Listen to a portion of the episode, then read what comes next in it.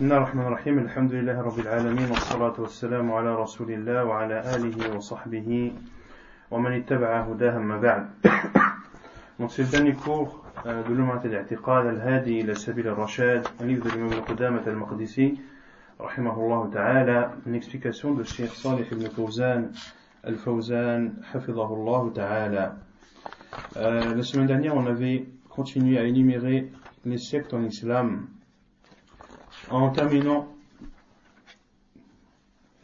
par expliquer ce qu'était le Khawarij ainsi que leur égarement, Al-Qadariyya, Al-Murji'a, Al-Mu'tazila, Al-Karramiyya, Al-Kullabiyya et toutes celles qui sont similaires. On avait expliqué l'origine de ces sectes, euh, le nom de leur fondateur et bien sûr l'égarement qu'il propage et diffuse. ثم يقول المؤلف رحمه الله وأما بالنسبة إلى إمام في فروع الدين كالطوائف الأربع فليس بمذموم Quant à se référer à un imam dans les branches de la religion comme les quatre madhahib, cela n'est pas reprochable. Cela n'est pas reprochable.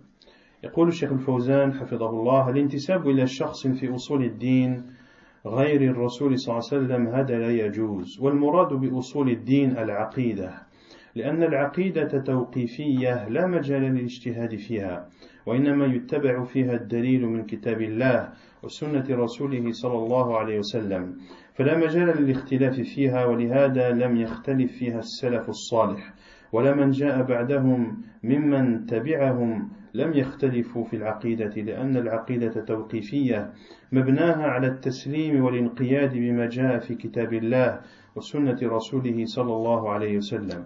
فالأئمة لم يختلفوا في العقيدة لا أئمة التابعين ولا أئمة من جاء بعدهم ولا والأئمة الأربعة رحمهم الله لم يختلفوا في العقيدة العقيدة ليست مجالا للاختلاف لا للاجتهادات ومن خالف فيها فهو ضال Donc, de se référer à une personne autre que le prophète sallam dans les bases de la religion est une chose interdite. Et ce qui est voulu par les bases de la religion, c'est bien sûr al-aqidah, la croyance musulmane. Et l'aqidah, c'est plus vaste que ce que tu crois. Ce n'est pas seulement de croire en Allah, mais c'est de croire en Allah et aux autres piliers de la foi et de croire en ce que les salafs et la communauté musulmane a considéré comme une croyance. Tout ce que l'on a cité dans ce livre, l'Ummat al-I'tiqad, fait partie de al-Aqidah fait partie de al-aqidah, euh, de la croyance du musulman, donc en passant par euh, les six piliers de la foi, de croire que le Coran est la parole d'Allah subhanahu wa ta'ala, qu'il n'est pas une créature, de d'obéir au gouverneur, de ne pas se soulever contre le gouverneur, ceci fait partie de l'aqidah. Également, al-mas'u al-khuffayn, cela fait partie de al-aqidah chez les salafs. Car c'est une chose qui est euh, rapportée de façon authentique et euh, par un nombre tellement grand que cela est une chose indéniable que personne ne peut renier ou que personne ne peut rejeter. Et également de euh, condamner l'innovation, cela aussi fait partie de la Et cela fait partie des bases de la religion car il n'y a pas possibilité de faire des efforts dessus. Nous suivons donc dans cela le livre d'Allah, ainsi que la sunna du prophète sallallahu alayhi wa sallam. Et nos pieux prédécesseurs, ainsi que ceux qui les ont suivis, n'ont jamais divergé sur l'aqidah. Car l'aqidah est puisé des sources euh, divines en islam, le livre d'Allah, ainsi que la sunna du prophète sallallahu alayhi wa sallam. C'est pour cela que vous verrez les salafs et les grands imams n'ont jamais divergé concernant l'aqidah. إنما الاختلاف يقع في مسائل الفروع وهي مسائل الفقه العملية لأن مدارها على الاستنباط والاجتهاد ونحن مأمورون بالاجتهاد في مسائل الفقه والنوازل التي تنزل والحوادث التي تحدث. نحن مأمورون بالاجتهاد فيها ومعرفة حكمها في كتاب الله وسنة رسوله صلى الله عليه وسلم لأنها لم ينص عليها لم ينص عليها. أما المنصوص عليها فهذه ليس فيها كلام. تحريم الربا تحريم الزنا وتحريم الخمر وتحريم المسكرات وتحريم قطيعة الرحم. هذه منصوص عليها. لا تحتاج إلى اجتهاد ولا مجاله ومجالها التسليم. هناك نص على حكمها ليس لنا مجال فيه. La divergence a eu lieu ou a lieu chez les savants dans ce qu'on appelle furu'u sharia, les branches de la, de la religion musulmane. Autrement dit, les sujets de fiqh pratiques, car ces sujets, euh, la plupart reviennent à un effort que le savant a fait et à des conclusions. L'estimbat, c'est le fait de euh, retenir ou de euh, puiser des choses ou des jugements des livres, des, des, versets du Coran ou bien des hadiths du prophète sallallahu alayhi wa sallam. Et les savants ont le droit de faire des efforts sur ces textes. Et lorsqu'une chose arrive ou touche les musulmans, une chose qui ne les a pas touchés auparavant, il faut donner une réponse à, euh, à cette catastrophe ou à ce problème qui touche les musulmans. Il faut donc que les savants fassent un effort en regardant dans le livre d'Allah, dans la sunna du professeur sallam, en regardant la compréhension de nos pieux prédécesseurs, eh bien ils vont euh, tirer un jugement et vont donner un jugement à ce cas qui a touché les musulmans. Quant aux choses dans lesquelles il y a des textes, les efforts ne sont pas autorisés dessus. Et quand on parle d'efforts, on parle d'efforts de réflexion effort de compréhension. Et cela n'est donné qu'aux savants. À toi, l'étudiant en sciences religieuses, ou celui qui essaie d'être un étudiant en sciences religieuses, la porte de l'ijtihad est loin, très très très loin devant toi. Il te faut des années et des années afin de l'atteindre si Allah Azzawajal te permet un jour de l'atteindre. Mais l'ijtihad, pour faire des efforts de compréhension et des efforts de réflexion dans, dans, les, dans, les, dans les textes islamiques, il faut connaître tout d'abord le Coran par cœur. Il faut connaître l'explication du Coran, connaître le tafsir. C'est vrai que les savants, lorsque tu leur poses n'importe quelle question sur n'importe quel verset du Coran, ils te donnent une réponse. De connaître les, la sunna du prophète sallallahu alayhi wa sallam, de l'avoir apprise, de l'avoir comprise, de l'avoir vue dans sa globalité, de connaître la langue arabe, de connaître les sens des termes en arabe, de connaître les secrets de la langue arabe, car le livre d'Allah et la sunna du professeur sallam sont en langue arabe. Et il est impensable qu'un savant qui ne maîtrise pas la langue arabe puisse faire un effort de réflexion sur les livres sur des versets ou sur des hadiths. Donc il faut avoir un niveau élevé et ce n'est pas donné à quiconque. Quant aux choses dans lesquelles il y a des textes, comme l'interdiction de l'usure, comme l'interdiction de la fornication, comme l'interdiction de consommer de l'alcool ou de consommer des boissons enivrantes, l'interdiction de couper et de rompre les liens de parenté, tout ceci, il y a des hadiths clairs à ce sujet et l'effort de réflexion n'est pas autorisé dans ce domaine. المباحات نص الله عليها أحل الله البيع البيع ليس فيه مجال للاختلاف لأن الله نص على حله والأصل في الأشياء الإباحة إلا ما دل الدليل على منعه من الكتاب والسنة ومجال الفقهاء ومجال المجتهدين في مسائل الفرعية التي لم ينص على حكمها. ولذلك اختلفوا في اجتهاداتهم وتكونت في ذلك المذاهب الأربعة مذهب أبي حنيفة ومذهب مالك ومذهب الشافعي ومذهب أحمد بمعنى أن كل واحد من هؤلاء الأئمة له طريقة في الاجتهاد والاستنباط وكلهم يقصد الحق ويقصد الدليل. ولا يجوز للعالم أن يقلد غيره ما دام عنده تمكن ما دام عنده تمكن من معرفة الدليل بنفسه والبحث عن الحكم. فإنه يجتهد حسب طاقته ولا يقلد أحدا. إنما التقليد للعام والمبتدئ. أما العالم المدرك فهذا يجب عليه أن يجتهد وما يتوصل إليه اجتهاده يعمل به فإن أصاب فله أجران وأج... فإن أصاب فله أجران أجر الإصابة وأجر الاجتهاد وإن أخطأ فله أجر واحد وهو أجر الاجتهاد ويغفر الله له الخطأ. ولكن لا يجوز لنا أن نتبعه على هذا الخطأ. هذا الاجتهاد محمود والاختلاف فيه ليس مذموما لأنه نتيجة, نتيجة اجتهاد وطلب للحق لا نتيجة هوى. Également, il y a des choses autorisées dont Allah Azzawajal a clairement, ou qu'Allah Azzawajal a clairement défini, comme la vente. Allah Azzawajal dit, wa Allahu al-bay' Allah Azzawajal a autorisé la vente. Il n'y a donc aucun doute que la vente est autorisée. Il n'y a pas d'effort à faire dessus. Et la base dans les ventes, c'est l'autorisation jusqu'à ce qu'une chose vienne interdire dans le livre d'Allah ou dans la sunna du prophète sallallahu wa.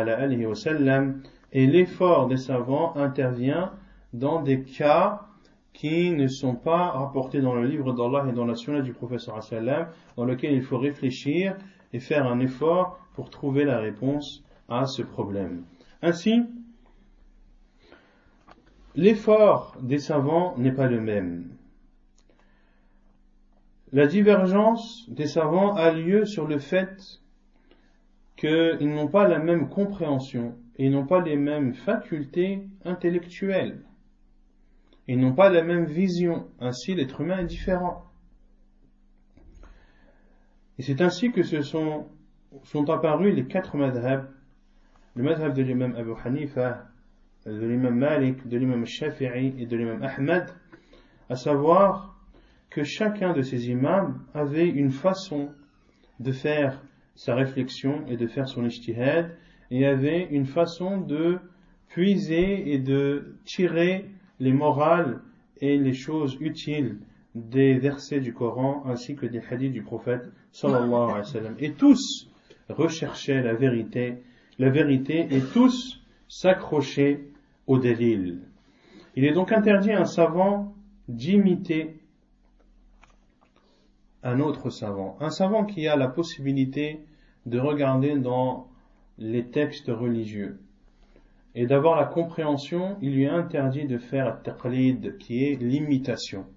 L'imitation est autorisée uniquement aux ammi, c'est-à-dire aux communs des musulmans qui euh, n'apprennent pas la religion ou qui n'ont pas une grande connaissance de la religion, ou bien aux débutants.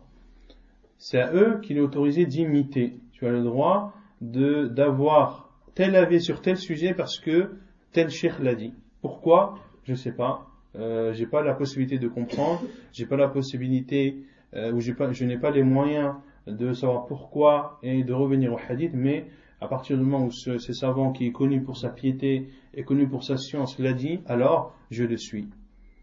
Cela, taqlid, est autorisé pour cette catégorie de personnes à condition que ce ne soit pas une imitation aveugle. C'est-à-dire que si la vérité lui apparaît, alors il doit suivre la vérité et délaisser la parole de ce savant. Et le savant qui fait un effort, si, et qui fait un effort de compréhension, doit mettre en pratique ce qu'il considère être la vérité. Il doit mettre en pratique ce qu'il considère être la vérité, et si, effectivement, il a atteint la vérité, alors il sera doublement récompensé, une récompense pour son effort et une récompense pour la vérité qu'il a atteint. S'il s'est trompé, alors il aura une seule récompense, la récompense de l'effort, et Allah Azzawajal lui pardonnera son erreur. أما إذا كان الاختلاف نتيجة هوى وشهوة فهذا لا يجوز يعني أن الإنسان لا يأخذ إلا ما يوافق هواه أو رغبته. هذا مذموم.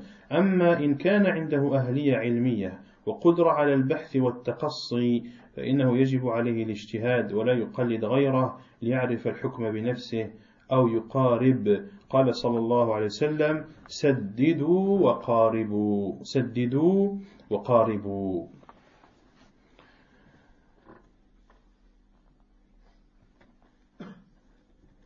Et la divergence, ou si tu suis un savant, ou si la divergence a lieu en suivant les passions, cela alors n'est pas autorisé. Et lorsque tu suis la vie d'un savant, si tu n'as pas la possibilité de revenir et de, faire comprendre les, textes, tu dois le suivre en recherchant la vérité. Et tu ne dois pas suivre en suivant tes passions. C'est-à-dire, moi je prends l'avis de tel shir parce que bah, c'est ce qui est le plus facile à faire. C'est ce qui m'arrange le plus. Bon, moi je vais considérer que euh, ou beaucoup de, beaucoup de gens qui suivent leur passion et on voit beaucoup qui mettent en pratique cela sans aucun scrupule et l'exemple le plus révélateur à notre époque, c'est ceux qui contractent des crédits à la banque pour acheter une maison en disant telle, euh, telle personne l'a autorisé, donc moi je, je, je considère que c'est bon et de toute façon ça m'arrange. Donc il n'a pas, il n'est pas convaincu par la vérité de ce qu'il fait, mais parce que cela euh, est ce qui l'arrange le plus et il suit sa passion, cela est interdit. Et le professeur sallam a dit Saddidu wa qaribu. التسديد هو الإصابة والمقاربة هي مقاربة الإصابة ولو لم يصب لكن حاول وبذل جهده حاول فهذا الاجتهاد الفقهي الذي دافعه طلب الدليل وطلب الحكم الشرعي هذا ممدوح وليس مذموما والانتساب إلى أحد الأئمة حنبلي مالكي شافعي حنفي ليس فيه لوم بشرط أن لا يتعصب بل إذا تبين له الدليل أخذه. ولو لم يكن من مذهب إمامه الحنفي إذا تبين له الدليل عند الشافعي يجب أن يأخذ بقول الشافعي. والحنبلي إذا تبين له دليل مع مذهب مالك يجب عليه أن يأخذ بقول مالك لأن الأئمة يوصوننا بذلك ويقولون لا تأخذوا بأقوالنا حتى تعرفوا أدلتها. الشافعي يقول إذا خالف قولي قول رسول الله صلى الله عليه وسلم فاضربوا بقولي عرض الحائط وإذا صح الحديث فهو مذهبي. والإمام الشافعي يقول أجمع المسلمون على أن من استبانت له سنة الرسول صلى الله عليه وسلم لم يكن أن له أن يدعها لقول أحد. والإمام مالك رحمه الله يقول أو كلما جاءنا رجل أجدل من رجل يعني أشد جدلا تركنا ما نزل به جبريل على محمد صلى الله عليه وسلم لجدل هؤلاء. ويقول رحمه الله كلنا راد ومردود عليه إلا صاحب هذا القبر يعني رسول الله صلى الله عليه وسلم. والإمام أحمد يقول عجبت لقوم عرفوا الإسناد وصحته يذهبون إلى رأي سفيان والله تعالى يقول فليحذر الذين يخالفون عن أمره أن تصيبهم فتنة أو يصيبهم عذاب أليم. أتدري ما الفتنة؟ الفتنة الشرك. لعله إذا رد بعض قوله أن يقع فيه شيء من الزيغ فيهلك. هذه أقوال الأئمة رحمهم الله. يقولون لنا لا تأخذوا من أقوالنا إلا ما وافق الدليل وما خالف الدليل فاتركوه. فليست المسألة مسألة مذاهب المسألة مسألة اتباع الدليل. لكننا نستفيد من اجتهاد هؤلاء الأئمة. لأنها ثورة علمية نستفيد منها وعلى ضوئها نستنبط وعلى ضوئها نبحث فهي ثورة علمية وآلة بأيدينا. في الشيخ الفوزان حفظه الله تعالى آه، سيد الحديث صلى الله عليه وسلم سددوا وخاربوا c'est-à-dire recherchez la vérité ou faites en sorte de l'atteindre. Faites en sorte faites en sorte de l'atteindre.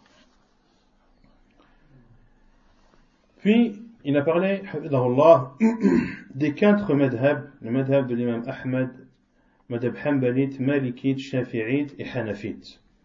Et que cela n'est pas un mal à condition qu'il n'y a pas de ta'assub, c'est-à-dire à condition qu'il n'y ait pas d'abus et d'imitation aveugle, même quand la preuve est présente.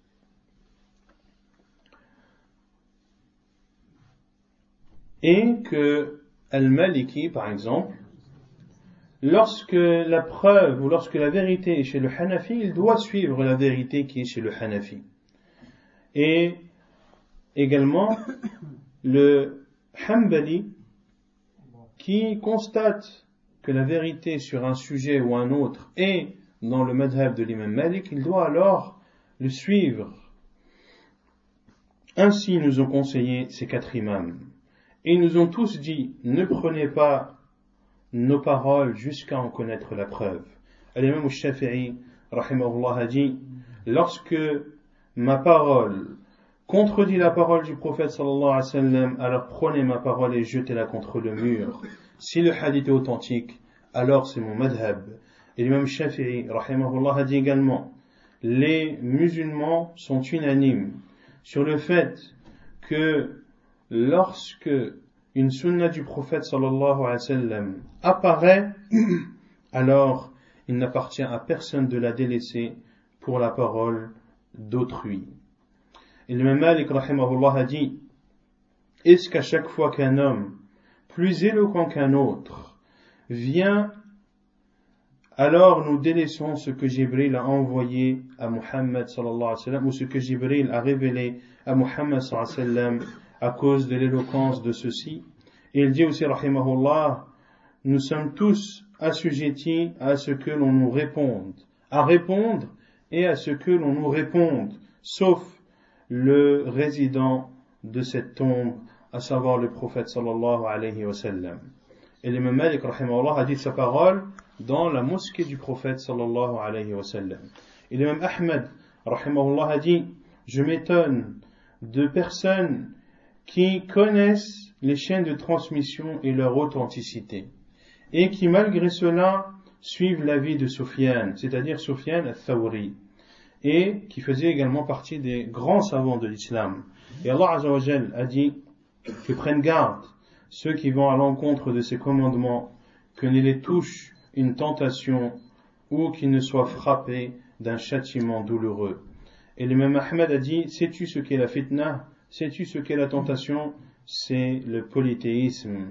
Il se peut que s'il rejette certaines paroles, c'est-à-dire du prophète qu'il soit touché d'une déviation et qu'il sorte du chemin et qu'il connaisse ainsi la perdition.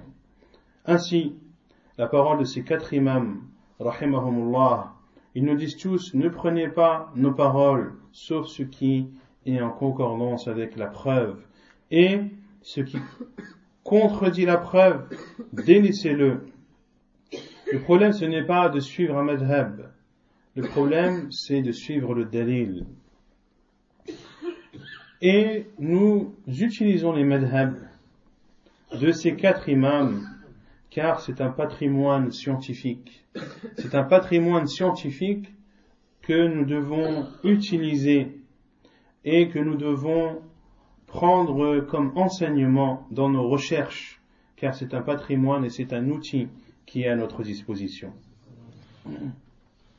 فيجب علينا طلب الدليل والأخذ بالدليل من أقوال أئمتنا ولا حرج على الحنبلي أن يأخذ بقول الشافعي أو العكس والشافعي يأخذ بقول الحنفي لأنهم كلهم أئمة وكلهم إخوة فليست الحنفية فرقة والحنابلة فرقة والشافعية فرقة والمالكية فرقة كفرق الخوارج والمعتزلة والمرجئة هي فرقة واحدة. كلهم فرقة واحدة عن الحق وقد يخطئ بعضهم في بعض المسائل الاجتهادية.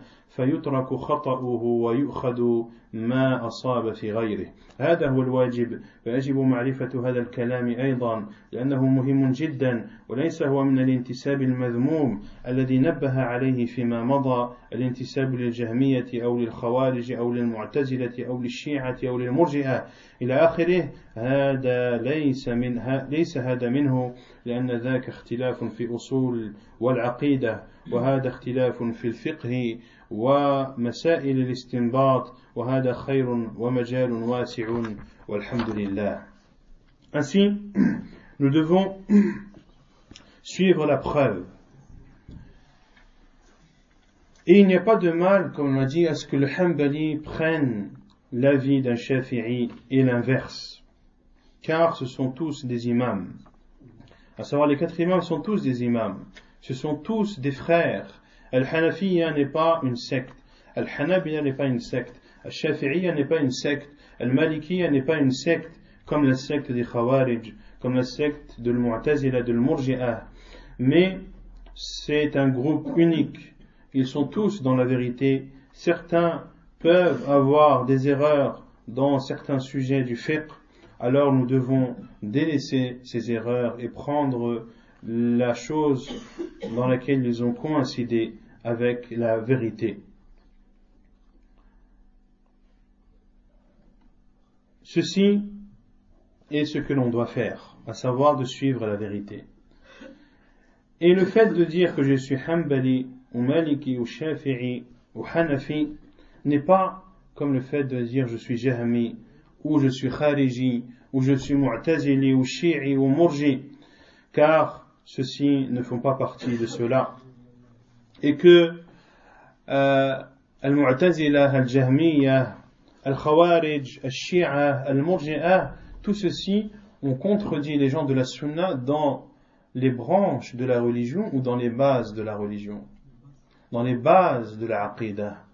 Et la divergence qu'il y a entre les, quatre madahib est une divergence dans les branches de la religion et euh, il, faut donc, il ne faut donc pas faire un amalgame entre ces deux choses qui sont différentes les unes des autres. ونكمل إن شاء الله بعد صلاة العصر ونكمل إن شاء الله après la prière de العصر الحمد لله والصلاة والسلام على رسول الله وعلى آله صحبه ومن اتبع هداه أما بعد ثم يقول المؤلف رحمه الله فإن الاختلاف في الفروع رحمة قال الشيخ الفوزان حفظه الله تعالى لأن الله وسع على الناس وأمرهم أن يجتهدوا في طلب الحق ولم يضيق عليهم ولا ويكلفهم بالأخذ بقول واحد بل أمرهم بالاجتهاد وبذل الوسع في معرفة الحكم الشرعي والاختلاف في هذا رحمة إذا لم يخالف دليلا من الكتاب والسنة فإن خالف فهو عذاب وليس برحمة. وكذلك الاختلاف في العقيدة عذاب وليس رحمة Puis, l'imam Ibn Qudama, rahimahullah, dit Et la divergence dans les branches est une miséricorde. Le Cheikh Fawzan, hafidullah, a dit Car Allah Azzawajal a élargi aux gens et leur a ordonné de faire l'effort dans la recherche de la vérité. Et il n'a pas fait ou demandé aux gens d'avoir un seul et même avis, mais il leur a demandé de rechercher la vérité et de produire les efforts nécessaires pour connaître le jugement juridique. la divergence, vue de ce point de vue, est une miséricorde, à condition qu'elle ne contredit pas une preuve dans le livre d'Allah ou bien dans la sunna du prophète sallallahu alayhi wa sallam. Car une divergence qui contredit le livre d'Allah ou la sunna du prophète sallallahu alayhi wa sallam n'est plus une miséricorde mais un châtiment. Et ainsi, euh, le jugement est le même pour les divergences dans al-aqidah, dans la croyance musulmane.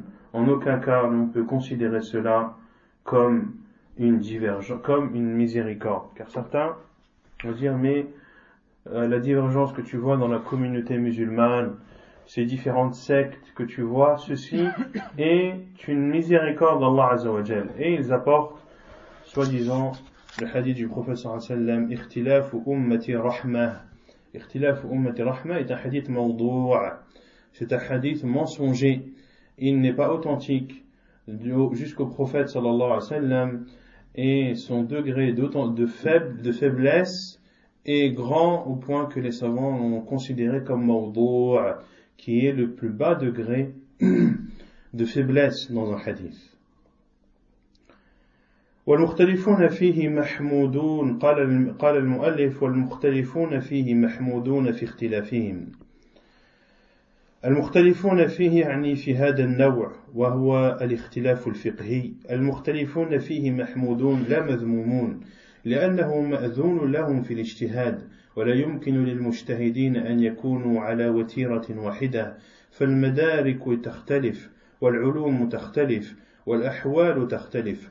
ومن أراد أن يطلع على ما يشفي في هذا الموضوع فليطالع رسالة شيخ الإسلام ابن تيمية رحمه الله رفع الملام عن عن الأئمة الأعلام ليطالعها. وسيعلم الكلام التفصيلي في هذا الموضوع. فنحن لا نجمد على تقليد مذهب معين ولكننا لا نزهد بما فيه من الخير وما فيه من الفقه وما فيه من الأصول التي نستفيد منها Et ceux qui sont en divergence, eh bien, ils sont remerciés pour leur divergence, ou bien l'on ne les blâme pas pour ces divergences. Et ici, bien sûr, comme le dit Sheikh Al-Fawzan, la divergence qui est voulue ici, c'est la divergence dans le fiqh, dans lequel il y a plusieurs avis de fiqh, car il leur est autorisé de faire des efforts. Les savants, il leur est autorisé de faire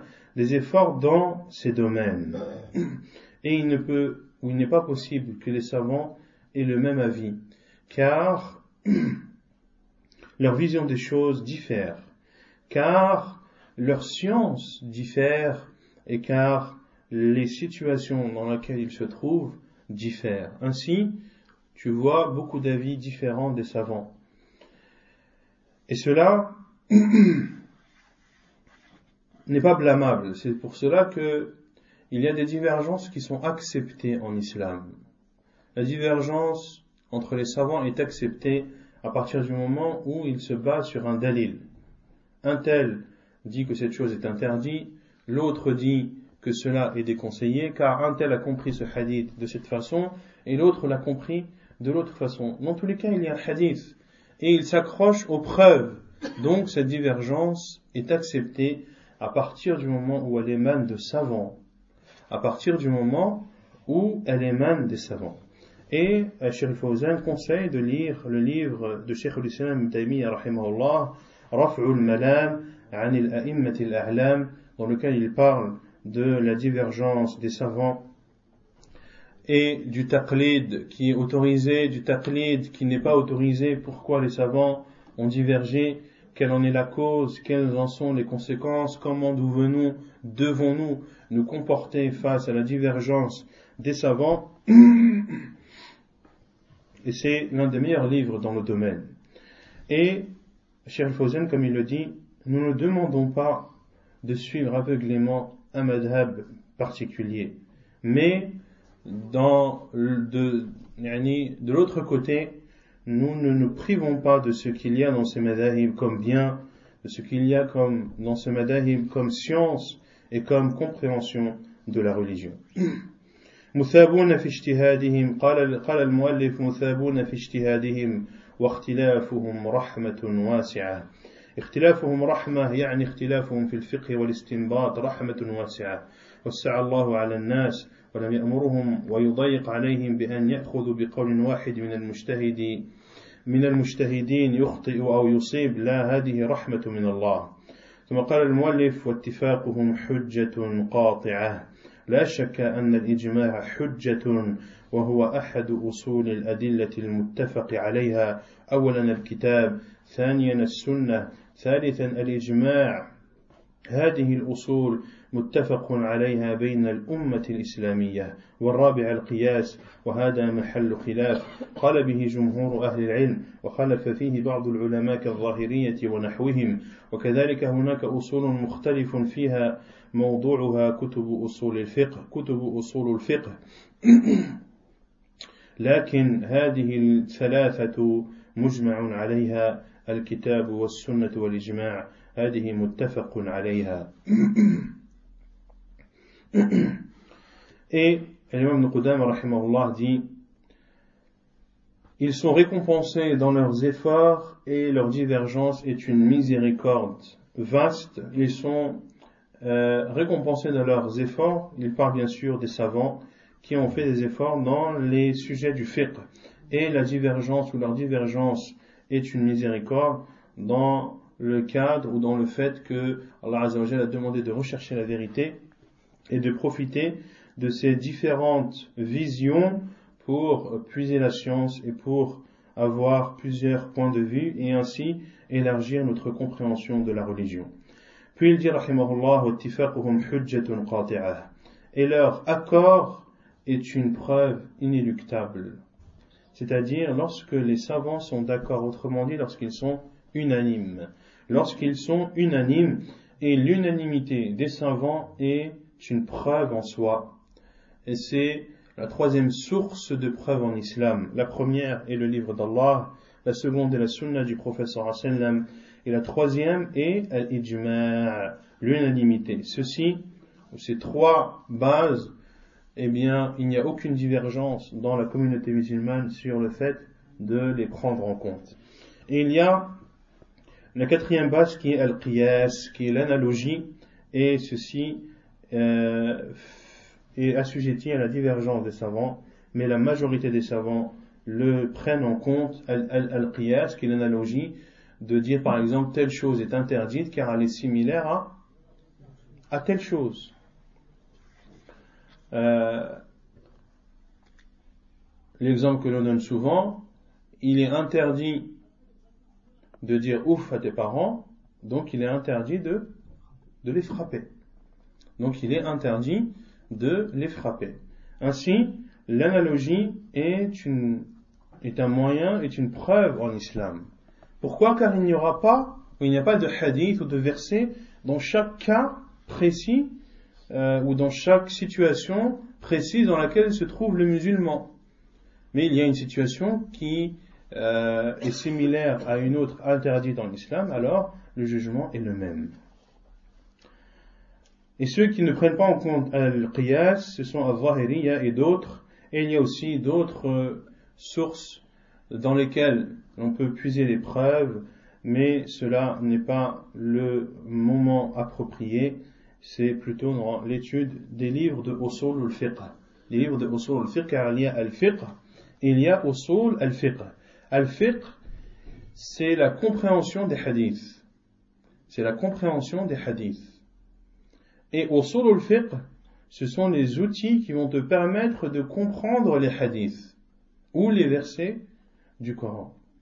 Usul al-fiqh, c'est par exemple le général et le précis. Al-am wal khas, al-mutlaq wal muqayyad. Le, la chose qui est dite euh, euh, mutlaqa, c'est-à-dire sans condition, d'autres qui sont avec condition. Euh, al-nasikh wal mansour, l'abrogé et l'abrogeant. Qu'est-ce que l'abrogé Qu'est-ce que l'abrogeant? Et cela va te permettre de comprendre les hadiths du prophète sallallahu alayhi wa, alayhi wa sallam. Et bien sûr, bien d'autres euh, bases du fiqh qui, euh, si Allah Azza nous le permettra, euh, que l'on fera, inshallah, dans euh, l'avenir. Mais quant au livre d'Allah, la sunna et l'ijma', ceci, il n'y a aucune divergence des savants sur leur prise en compte. ثم قال المؤلف رحمه الله نسأل الله أن يعصمنا من البدع والفتنة وأن يبقينا على الإسلام والسنة وأن يجعلنا ممن يتبع رسول الله صلى الله عليه وسلم في الحياة ويحشرنا في زمرته بعد الممات برحمته وفضله آمين. وهذا آخر المعتقد. والحمد لله وحده وصلى الله على سيدنا محمد وآله وصحبه وسلم تسليما. في ابن قدام رحمه الله fait une invocation de clôture de son livre en disant Nous demandons à Allah de nous préserver des innovations et des tentations et de faire en sorte que nous soyons dans l'islam et dans la sunna. Et de faire en sorte que nous fassions partie de ceux qui suivent le prophète sallam de notre vivant et qu'Allah nous fasse ressusciter auprès de lui après notre mort par sa miséricorde et par ses bienfaits subhanahu wa ta'ala. Ceci est la fin de cette croyance et la louange appartient à Allah seul et que le salut et la prière d'Allah soient sur notre prophète sallam, sur ses compagnons et qu'il le salue grandement. ثم قال الشيخ الفوزان جزاه الله خيرا على ما قدم وأبدى في هذه العقيدة الطيبة وما بين فيها ثم ختمها بهذا الدعاء العظيم الذي نسأل الله جل وعلا أن يتقبل منا ومنه وأن يثبتنا وإياكم على الحق إلى يوم نلقاه. وصلى الله وسلم على نبينا محمد وعلى آله وصحبه. إيش الفوزان حفظ الله دي كالله récompense grandement l'imam Nukudam rahimahullah sur ce qu'il a donné, sur ce qu'il nous a offert dans cette croyance bonne et les explications qu'il a pu y apporter et de l'avoir clôturé par cette invocation immense et nous demandons à Allah d'accepter de nous et de vous et de nous euh, de raffermir nos pas ainsi que les vôtres dans la vérité et ceci jusqu'au jour où nous le rencontrerons subhanahu wa ta'ala et que le salut et la prière d'Allah soient sur notre prophète Muhammad sur sa famille et sur ses compagnons. Ainsi se termine l'explication de l'Ummat al-I'tiqad, comme vous l'avez vu, qui euh, nous a pris un peu plus de deux ans et demi. Salim, il y a plus? Non Moins? Deux ans Entre deux ans et deux ans et demi. Euh, ceci nous prouve que les meilleurs actes et les plus aimés chez Allah sont ceux qui sont euh, moindres, mais qui sont constants et qui sont habituels et perpétuels, insha'Allah ta'ala. Nous demandons à Allah d'accorder, euh, de nous accorder sa satisfaction et de nous raffermir dans l'islam et dans la sunna, comme l'a dit l'imam Ahmed, lorsqu'il était dans les derniers instants de sa vie, euh, où un de ses enfants lui disait, demande à Allah de te faire mourir dans l'islam, il disait, oh Allah, fais-moi mourir dans l'islam et dans la sunna. Car c'est bien d'être musulman, mais il faut être un musulman qui suit la sunna du prophète sallallahu alayhi wa ala alihi wa sallam wa sallallahu wa sallam wa baraka ala nabina Muhammad wa ala alihi wa sahbihi ajma'in wa akhiru da'wana anil hamdulillahi rabbil alamin.